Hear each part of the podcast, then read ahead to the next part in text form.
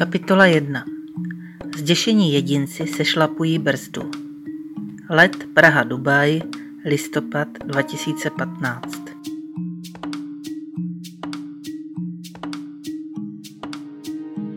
Existuje ještě něco horšího, než dobrovolně usednout za volant? Jo. Dobrovolně usednout do obrovské řvoucí stodoly se subtilními křidélky, jejíž šance vzlétnout se stejně jako v případě čmeláka limitně blíží nule. Nebo usednout na živou bytost, která má svou vlastní hlavu a své představy o tom, jak bude cesta probíhat. Nebo usednout do lodi s 26-letým nezodpovědným bláznem u kormidla. Ale tohle se týká té stodoly, jejíž křidélka rozhodně nevzbuzují pocity bezpečí chvěje se a pekelně burácí s úmyslem odpoutat celou svou hmotu od země a přemístit se ze sichravé, zašedlé listopadové Prahy do příjemnějších, sluncem zalitých krajin. Chvěje se i moje ruka, ve snaze najít něco, co zaborácí do sluchátek a odpoutá mou pozornost od této pekelné situace. Send me an angel? Staří dobří škorpíci, Nějakého Angela budu bez tak záhy potřebovat. Opatrně se rozhlížím, stále na zemi. Přičemž letadlo řve na plný pecky. Ještě mám šanci přežít. Stačí jedno slovo. Prchej. Tělo je připraveno poslechnout, jenže mysl je paralizovaná. Žádný povel nevydá. A vůbec, stejně všichni umřeme.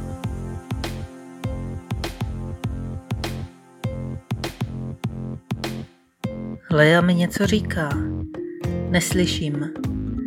Naznačuje, že si mám sundat sluchátka. Když si sundám sluchátka, dostihne mne krutá realita. Snažím se přeřvat ten kravál. Cože?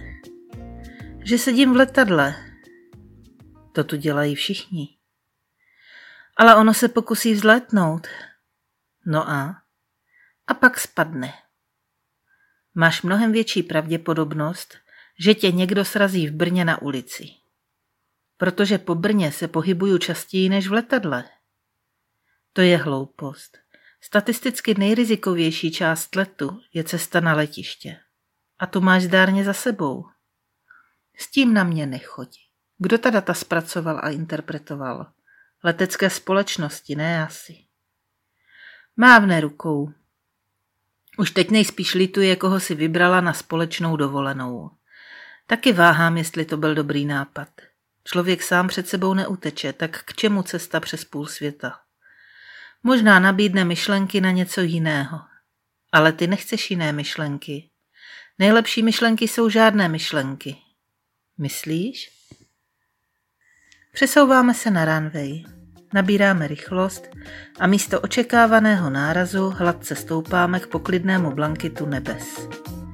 Kinedril a předchozí rušné hodiny, dny, měsíce napomáhají k útěšnému spánku. Není zrovna milosrdný. Vrací mě do minulosti.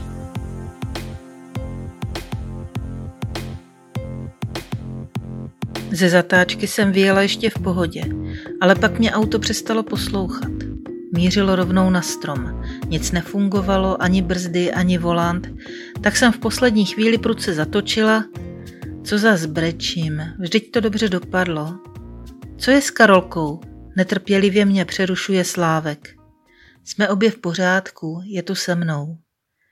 Hlava mi třeští. Začíná se ozývat místo pod klíční kostí, kam se mi zařízl pás. Stále ještě mi pořádně nedochází, co se stalo. Čas byl jako obvykle spočítaný na minuty. Příjezd domů v 15.35, předat Karolínu Slávkovi, na čtvrtou očkování se psem, cestou z veteriny vyzvednout tedíka. No jo, veterina. Ještě bych tam měla zavolat, ale telefonát se Slávkem mě stojí poslední drobné. Jak jste se dostali do kohoutek?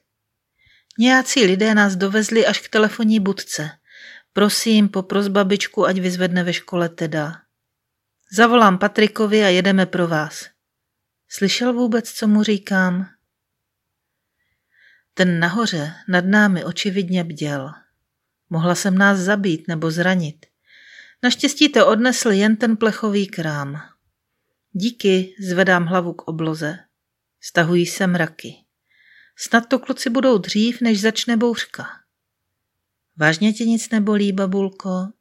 Otáčím se starostlivě ke své malé holčičce, ale ta znovu a zdá se, že dokonce z vesela vrtí hlavou. Sedí na lavičce a sundanou teniskou si soustředěně přejíždí po noze. V určitý okamžik botou smíkne, zaboří do druhé nohy, několikrát otočí a nechá dopadnout na podrážku. Současně u toho vyluzuje zvuky odposlechnuté z nedávného Grand Prix. Vše ukončí zaníceným ua křach a spokojeným úsměvem. V očích jí skří. Smysl pro drama dnes dostal ten správný impuls. Až to bude vyprávět Tedovi, nebo ve školce, nebo babičkám. Pro boha jen to ne. Budou koukat všichni. Ale my se přece převrátili jen jednou, namítám rozpačitě. Ne, ne, mami, otočili jsme se mockrát, to si pamatuju přece. Říká to se zvráceným potěšením, kterému nejsem schopná porozumět. Možná je dobře, že to bere takhle. Naštěstí se jí nic nestalo, protože byla obložena novými prošívanými dekami a polštáři. Díky za tu náhodu, že jsem je dnes konečně vyzvedla. Naštěstí. Mohlo být hůř, Mio. Daleko hůř. Polévá mě horko. Pánové jsou tu. Místo očekávaných živlů bouří slávek. Málem si mi zabila dítě. Zasyčí na půl úst, aby Kája neslyšela a bere ji do náruče. Ani se na mě nepodívá a zamíří zpět k Patrikovu autu. Ve tváři rudý, naštvaný, ohromený. To auto už nikdy nikdo nedá dohromady. Cedí přes rameno. Kámoš ho koupí na náhradní díly. Dodává smířlivě Patrik. Už si pro ně jede. Pro boha, co sdělala? Naštěstí nikdo nevolal cajty. Ubude zbytečný papírování. Ale na pojistku rovnou zapomeň.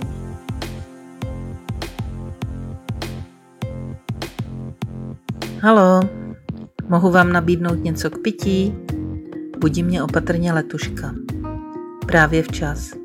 Na interaktivní mapě před sedadlem se objevují jména měst nechvalně známých ze spravodajství. Mosul a Erbil. Naznačují své spolucestující další možná rizika naší pouti, ale ta jen protočí panenky. Ty budeš takový můj bengálský chlapec, povídá po chvíli. Kdože? Neznáš ten příběh? Ne, povídej, pohodlně se usadím. Lea zná spoustu zajímavých historek. Pokaždé, když se dá do vyprávění, stojí to za to. Jeden moudrý učenec, Atýša se jmenoval, byl povolán do Tibetu, aby tam předal něco ze svých znalostí buddhismu. Protože slyšel o Tibetanech jen to nejlepší, myslel si, že to jsou oduševnělí, vznešení lidé, mezi kterými nebude moci rozvíjet svou trpělivost, toleranci a soucit. Vzal si proto sebou jednoho bengalského chlapce, nakloní hlavu a mírně se pousměje. Narůstá ve mně pocit, že poťouchla až drze. No dovol. Ale brzy prý zjistil, že ho mohl nechat doma. Ukázalo se, že Tibetané jsou zcela normální lidé a dokáží lézt jednomu na nervy úplně stejně jako kdokoliv jiný. To už ti lezu na nervy? To teda dost brzo. Vrtí hlavou. V pohodě, dělám si legraci. No bože, člověka, který je schopný a ochotný zabít tři roky na samotce, kde si v buddhistickém klášteře, nemůže jen tak někdo rozhodit. Tak to potom jo. Chystám se užít si pohodovou dovolenou. Žádného bengalského kluka sebou nechci. Ani ho nepotřebuješ. Bohatě si vystačíš. Zaculí se na mě. No to je vrchol. To teda bude dovolená. Snažím se nahodit výraz nejvyšší nelibosti, ale jí se zrovna tak krásně smějí oči, pak se má jeden urazit. Pokouším se znovu o spánek. Nedaří se. Přes uličku sedí ženská v šátku. Zhypnotizovaně sleduje jakýsi bollywoodský doják plný psychedelických barev a exaltovaných pohybů. Dobrý nápad, jak se na nějaký čas zabavit. Ve filmotéce volím animovaného malého prince, na to by má angličtina mohla ještě stačit. Excelentní výběr, komentuje na to pobaveně Lea. Víš, že to začíná pádem letadla? Vážně? Vlastně jo. Ku podivu to má uklidňující efekt. Po pár minutách usínám a hlavní děj prospím. A tak je to v pořádku. To, co je důležité, je očím stejně neviditelné.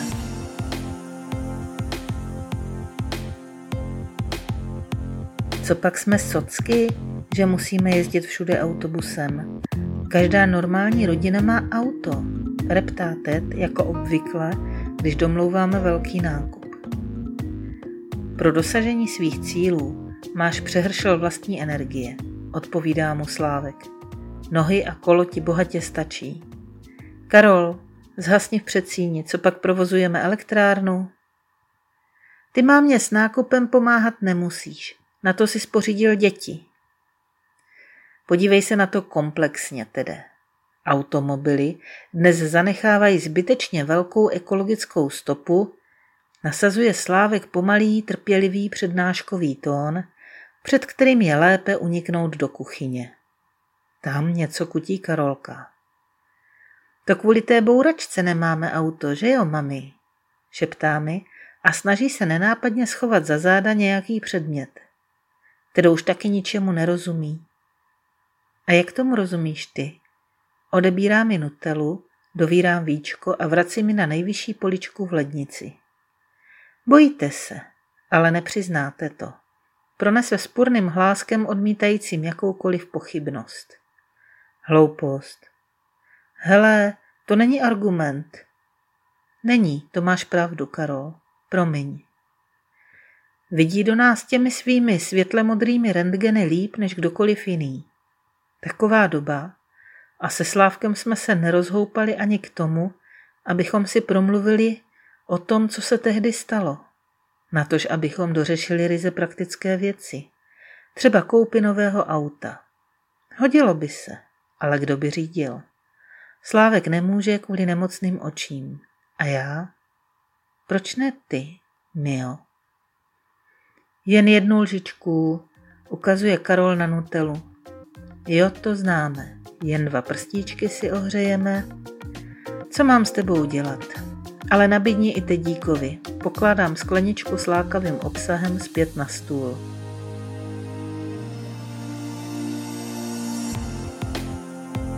Probouzím se u reklamy. Zaníceně nám sděluje, že tohle letadlo nepadá, nýbrž nabízí krásné letušky, zkušené piloty a především Dubaj, čisté město prozářené sluncem. To chceš. Skutečná Dubaj se už před několika hodinami zahalila do tmy. Nesměle na nás pomrkává množstvím nepatrných zářících bodů, které se kvapem zvětšují. Přistáváme. Na obrazovkách můžeme sledovat průběh z pohledu pilota. Čirý mazochismus. Nelze mu odolat. Řady signálních světel si nás přitahují rychleji, než se zdá být rozumné. Zděšení jedinci automaticky se šlapují brzdu. Nefunguje to. Nastupuje panika. Zavírám oči, snad to bude rychlý. A nebude to moc bolet. A nebude to moc bolet. A nebude to moc bolet. Vše proběhlo nečekaně hladce. Pilot už to zjevně někdy dělal. Panika se překlápí v euforii. Tleskáme, a někteří z nás děkují v duchu svého vyznání vyšším silám. Terminál směr Kolombo nacházíme bez problémů. Ještě jeden vzlet a jedno přistání a bude všechno v cajku.